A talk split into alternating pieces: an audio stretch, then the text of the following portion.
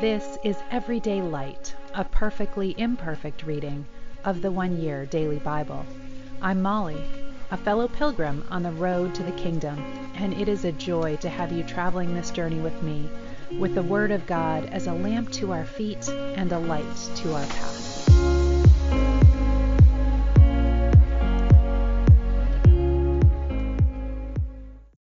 Welcome. This is the one year Bible reading for February 28th. And I don't know about you, but I am unreasonably excited that it is the last day of February today.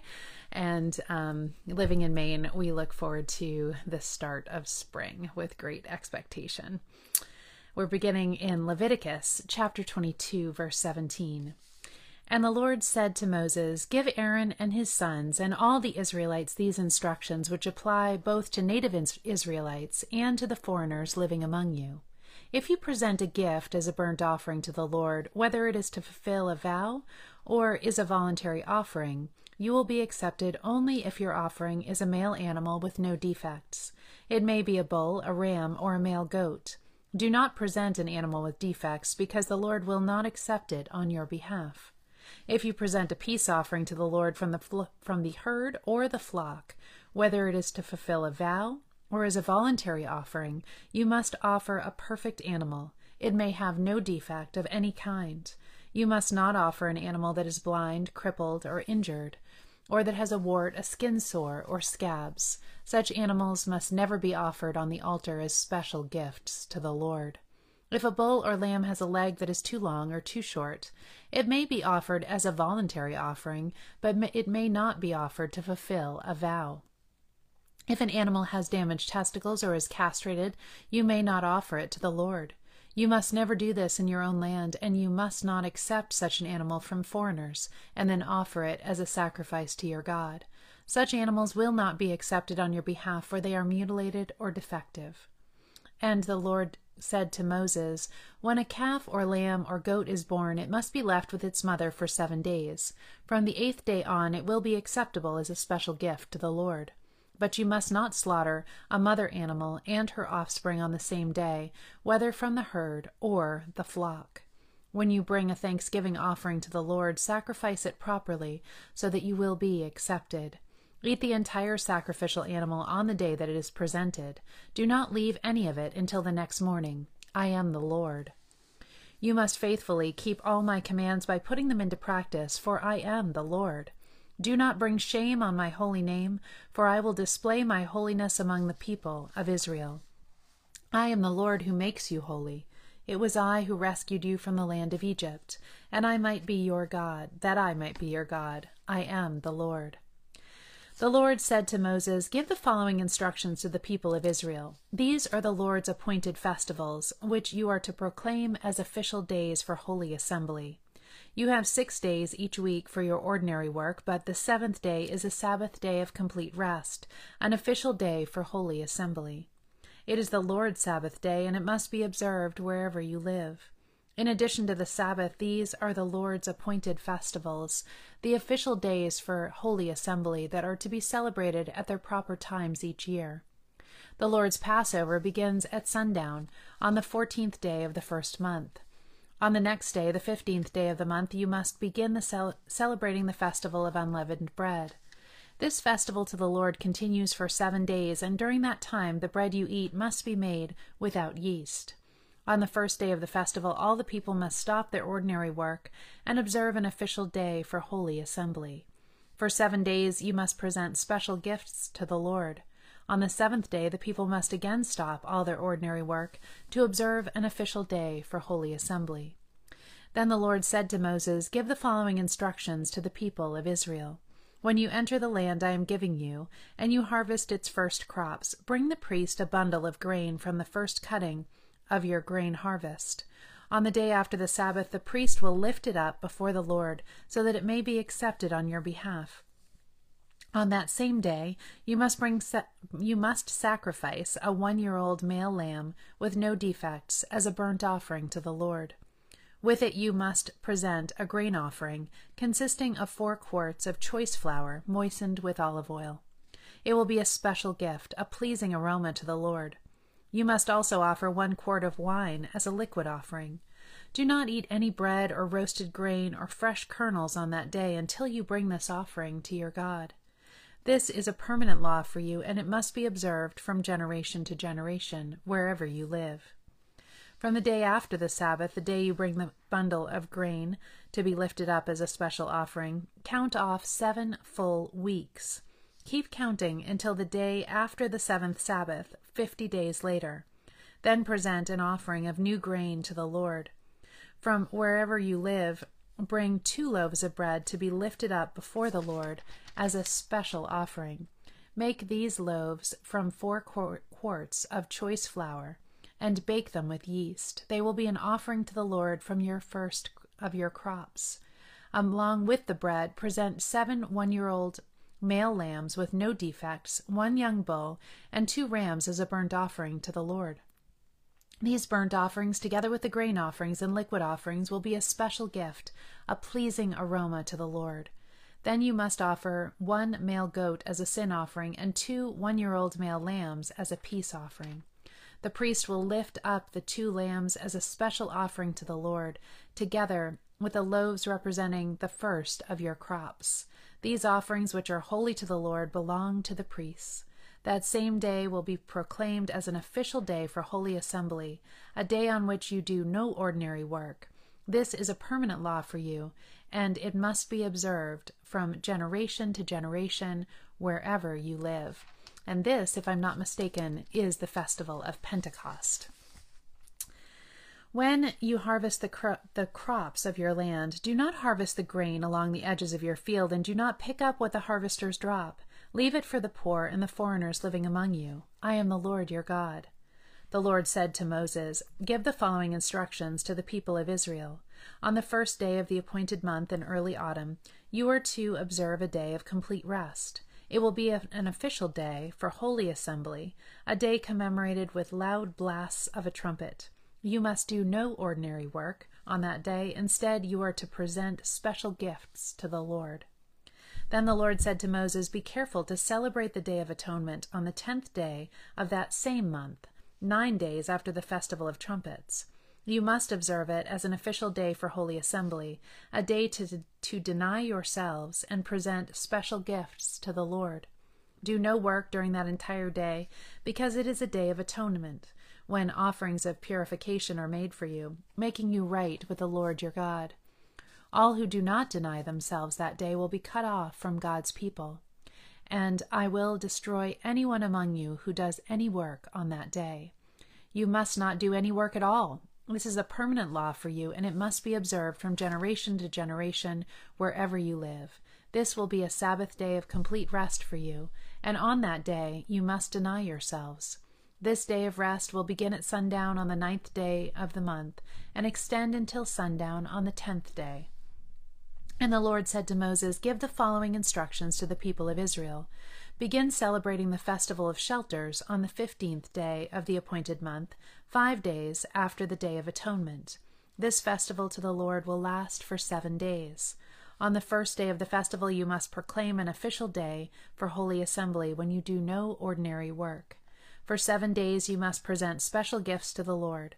The eighth day is another holy day on which you present your special gifts to the Lord. This will be a solemn occasion, and no ordinary work may be done on that day. These are the Lord's appointed festivals. Celebrate them each year as official days for Holy Assembly by presenting special gifts to the Lord burnt offerings, grain offerings, sacrifices, and liquid offerings, each on its proper day. These festivals must be observed in addition to the Lord's regular Sabbath days, and the offerings are in addition to your personal gifts, the offerings you give to fulfill your vows, and the voluntary offerings you present to the Lord. Remember that this seven day festival belongs uh, to the Lord. The festival of shelter begins on the fifteenth day of the appointed month, after you have harvested all of the produce of the land. The first and the eighth day of the festival will be days of complete rest. On the first day, gather branches from magnificent trees, palm fronds, boughs from leafy trees, and willows that grow by the streams. Then celebrate with joy before the Lord for seven days. You must observe this festival to the Lord for seven days every year. This is a permanent law for you, and it must be observed in the appointed month from generation to generation. For seven days you must live outside in little shelters. All native born Israelites must live in shelters. This will remind each new generation of Israelites that I made their ancestors live in shelters when I rescued them from the land of Egypt. I am the Lord your God. So, the, so Moses gave the Israelites these instructions regarding the annual festivals of the Lord. And if you have not studied this yourself, I really recommend looking at how the events in Jesus' life uh, tended to occur on these high holy days and festivals. It's a fascinating study and just shows how he came to fulfill the law and the prophets. Mark 9, verse 30. Leaving that region, they traveled through Galilee. Jesus didn't want anyone to know he was there, for he wanted to spend more time with his disciples and teach them. He said to them, The Son of Man is going to be betrayed into the hands of his enemies. He will be killed, but three days later he will rise from the dead. They didn't understand what he was saying, however, and they were afraid to ask what he meant. After they arrived at Capernaum and settled in a house, Jesus asked his disciples, What were you discussing out on the road? But they didn't answer because they had been arguing about which of them was the greatest. He sat down, called the twelve disciples over to him, and said, Whoever wants to be first must take last place and be the servant of everyone else. Then he put a little child among them. Taking the child in his arms, he said to them, Anyone who welcomes a little child like this on my behalf welcomes me, and anyone who welcomes me welcomes not only me, but also my Father who sent me. John said to Jesus, Teacher, we saw someone using your name to cast out demons, but we told him to stop because he wasn't in our group. Don't stop him, Jesus said. No one who performs a miracle in my name will soon be able to speak evil of me.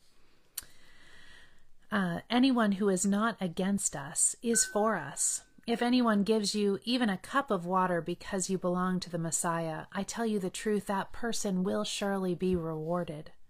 But if you cause one of these little ones who trust in me to fall into sin, it would be better for you to be thrown into the sea with a large millstone hung around your neck. If your hand causes you to sin, cut it off. It's better to enter eternal life with only one hand than to go into the unquenchable fires of hell with two hands. If your foot causes you to sin, cut it off. It's better to enter eternal life with only one foot than to be thrown into hell with two feet. And if your eye causes you to sin, gouge it out.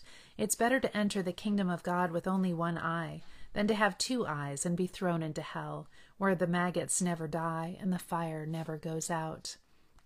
For everyone will be tested with fire, or some translations say salted with fire. Salt is good for seasoning, but if it loses its flavor, how do you make it salty again? You must have the qualities of salt among yourselves and live at peace with one another. I was reading in my commentary today about what that meant to be salted with fire. And interestingly, it probably refers back to Leviticus, which we've been re- reading, Leviticus 2:13, which states that the grain offerings are to be offered with the salt of the covenant. Since salt is a preservative and fire is often used as a purifier, the metaphor speaks of preserving and purifying. And he says, You must have the qualities of salt, a preservative, and live at peace with one another. So we are to be ones that preserve peace. Then Jesus left Capernaum and went down to the region of Judea and into the area east of the Jordan River. Once again, crowds gathered around him, and as usual, he was teaching them. Some Pharisees came and tried to trap him with this question Should a man be allowed to divorce his wife? Jesus answered them with a question What did Moses say in the law about divorce? Well, he permitted it, they replied. He said a man can give his wife a written notice of divorce and send her away. But Jesus responded, He wrote this commandment only as a concession to your hard hearts. But God made them male and female from the beginning of creation. This explains why a man leaves his father and mother and is joined to his wife, and the two are united into one. Since they are no longer two but one, let no one split apart what God has joined together. Later, when he was alone with his disciples in the house, they brought up the subject again. He told them, Whoever divorces his wife and marries someone else commits adultery against her. And if a woman divorces her husband and marries someone else, she commits adultery. Psalm 44. O God, we have heard it with our own ears. Our ancestors have told us of all you did in their day, in days long ago. You drove out the pagan nations by your power and gave all the land to our ancestors. You crushed their enemies and set our ancestors free. They did not conquer the land with their swords. It was not their own strong arm that gave them victory. It was your right hand and strong arm, and the blinding light from your face that helped them, for you loved them. You are my King and my God. You command victories for Israel. Only by your power can we push back our enemies. Only in your name can we trample our foes. I do not trust in my bow. I do not count on my sword to save me. You are the one who gives us victory over our enemies. You disgrace those who hate us. O oh God, we give glory to you all day long and constantly praise your name. Proverbs 10:19 Too much talk leads to sin. Be sensible and keep your mouth shut. And to end today, we are on our very last Psalm of Ascent. You thought we'd never get here, but here we are. Psalm 134. And it says in verse 1 Praise the Lord, all you servants of the Lord who minister by night. We come now to the last of the songs of ascents, the key word of which is quite clearly praise. In Psalm 120, the first of the songs of ascent, the key word you remember was renunciation, a no to the world that is a yes to God. If the life of a pilgrim begins with renunciation and continues in fellowship with God, then inevitably the last word must be praise. As God blesses us so richly with his power and his presence, it follows that we too should bless him with our praise. The first verse of this psalm invites the priest to lead the people in worship and addresses those who minister by night in the house of the Lord.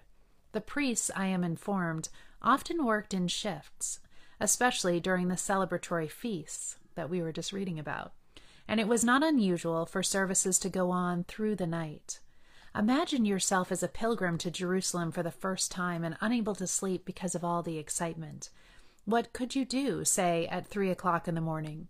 Well, you could go to the temple and watch the priests worshiping and praising God. I don't know if you've already discovered this, but listening to people praise is contagious. Many times in my life, when I have not felt like praising God, the sight and sound of others doing so has kick-started my own spirit and caused it to open up to Him in joyful praise. Praise that begins in duty is guaranteed to end in delight. O oh God, forgive us that so often our souls are sullen and sour when they ought to be soaring in joyous praise. Even in the darkest of life's experiences, help us to respond to you not with a sigh, but with a song of praise. In Jesus' name, amen. And I don't know about you, but I want to carry that thought with me of the priests just praising and offering sacrifices all through the night. Have a wonderful day. Love you all.